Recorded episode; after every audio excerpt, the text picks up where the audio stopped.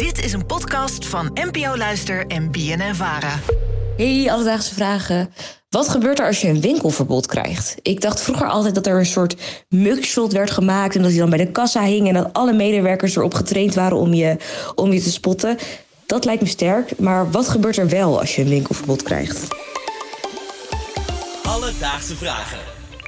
NPO Luister.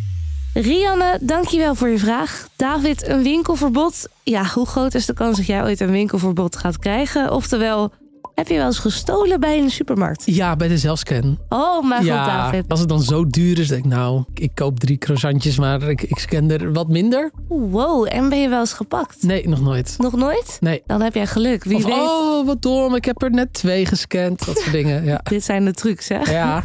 Alledaagse vragen, ik word het stelen in winkels niet goed. Nu is de vraag van Rianne, wat gebeurt er nou eigenlijk als je wel zo'n winkelverbod krijgt? Dat heb ik gevraagd aan Martijn Wildeboer. Hij is themaspecialist gebiedsgerichte vermogenscriminaliteit bij Platform Veilig Ondernemen. Zij hebben daar een speciaal systeem opgericht waar ondernemers bij aangesloten zitten. En in dit systeem worden mensen met een winkelverbod geregistreerd. En mijn eerste vraag aan hem was, wanneer krijg je nou eigenlijk een winkelverbod? Nou, een winkelverbod wordt opgelegd indien er sprake is van een overlastgevende situatie of vanuit een strafbaar feit, bijvoorbeeld winkeldiefstal, waarbij de ondernemer dan aangeeft dat hij op basis van het geconstateerde zegt, jij bent niet meer bij mij welkom in de winkel voor een bepaalde periode. Goed, dus je hebt gestolen of gezorgd voor overlast. Dan krijg je voor een bepaalde tijd een individueel winkelverbod.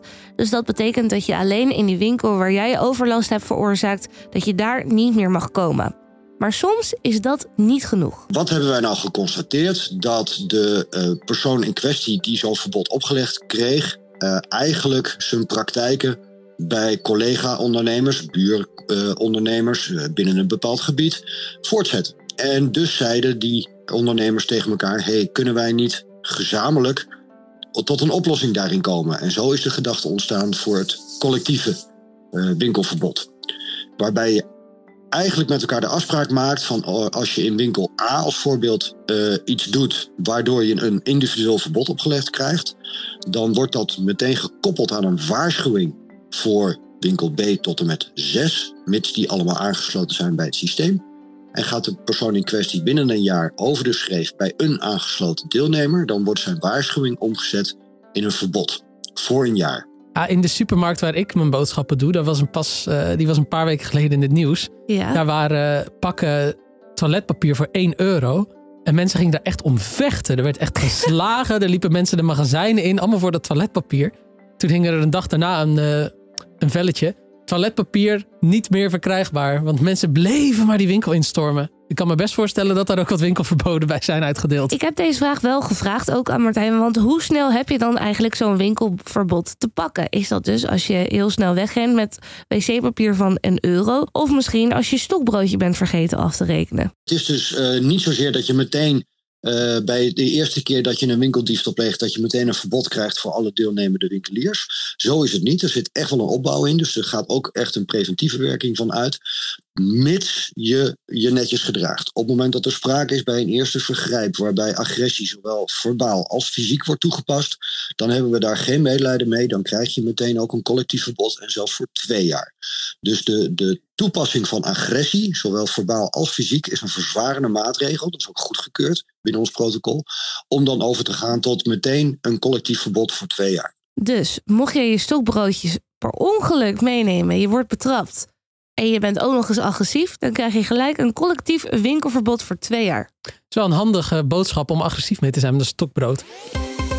Alledaagse vragen. Oké, stel je bent wel agressief geweest met dat stokbrood en je hebt de medewerkers geslagen. Komt er dan een foto van jou te hangen achter de kassa van laat deze persoon niet binnen? Of? Dit was echt heel erg moeilijk te onderzoeken. Want dit is natuurlijk eigenlijk de hoofdvraag van deze aflevering. Wat gebeurt ermee? Ik heb heel veel supermarkten en winkels afgebeld en niemand wilde mij antwoord geven op die vraag. Ik sprak wel een manager en die zei dat de meeste mensen die een verbod hebben het niet in hun hoofd halen om terug te komen.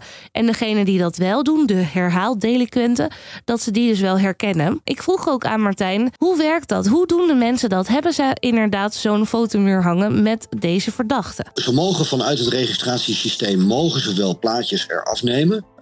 Alleen wordt daar wel ook vanuit het plaatje zelf geregistreerd wie dat dan heeft gedaan. Dus daar zit een beeldmerk in. Dat mag je niet aan de voordeur plakken, want dan overtreed je de privacywetgeving. Maar je mag het wel in een ruimte doen, een personeelsruimte, niet toegankelijk voor derden en ook niet toegankelijk of zichtbaar van buitenaf. Ik heb het dus wel nagecheckt of dit ook echt gebeurt, maar toch heel weinig supermarkten doen dit. Nou, toen ik bij de supermarkt werkte, dan hebben we het echt over 7 jaar geleden of zo. Toen was er een man die best vaak dingen stal bij ons. En zijn foto die hing inderdaad wel in de kantine, nu ik erover nadenk. Ja? Ja, van als we deze man zien, pak hem. Dus Rianne, hoe werkt nou zo'n winkelverbod? Het is een ingewikkelde vraag waar supermarkten erg geheimzinnig over doen. Je krijgt een winkelverbod als je voor overlast hebt gezorgd of je schuldig hebt gemaakt aan diefstal. Via registratiesystemen kunnen supermarkten onderling goed in de gaten houden wie er allemaal een winkelverbod hebben. En als ze dan in de omgeving wederom de fout in gaan, worden ze daar extra streng op afgerekend en krijgen ze een collectief winkelverbod. Hoe de supermarkten in de gaten houden of iemand met een winkelverbod terug de winkel inkomt, dat is ingewikkeld te achterhalen. Grote supermarkten willen daar namelijk niet op ingaan. En van een grote fotomuur in de kantine is in ieder geval van wat zij zeggen geen sprake. Heb jij nu ook een vraag? Stuur die dan naar ons op Alledaagse Vragen op Instagram. Of mail naar alledaagsevragen@bnnvara.nl en dan zoek ik het voor je uit. Alledaagse Vragen. NPO Luister. BNN VARA. Alledaagse Vragen keurt het stelen in winkels niet goed.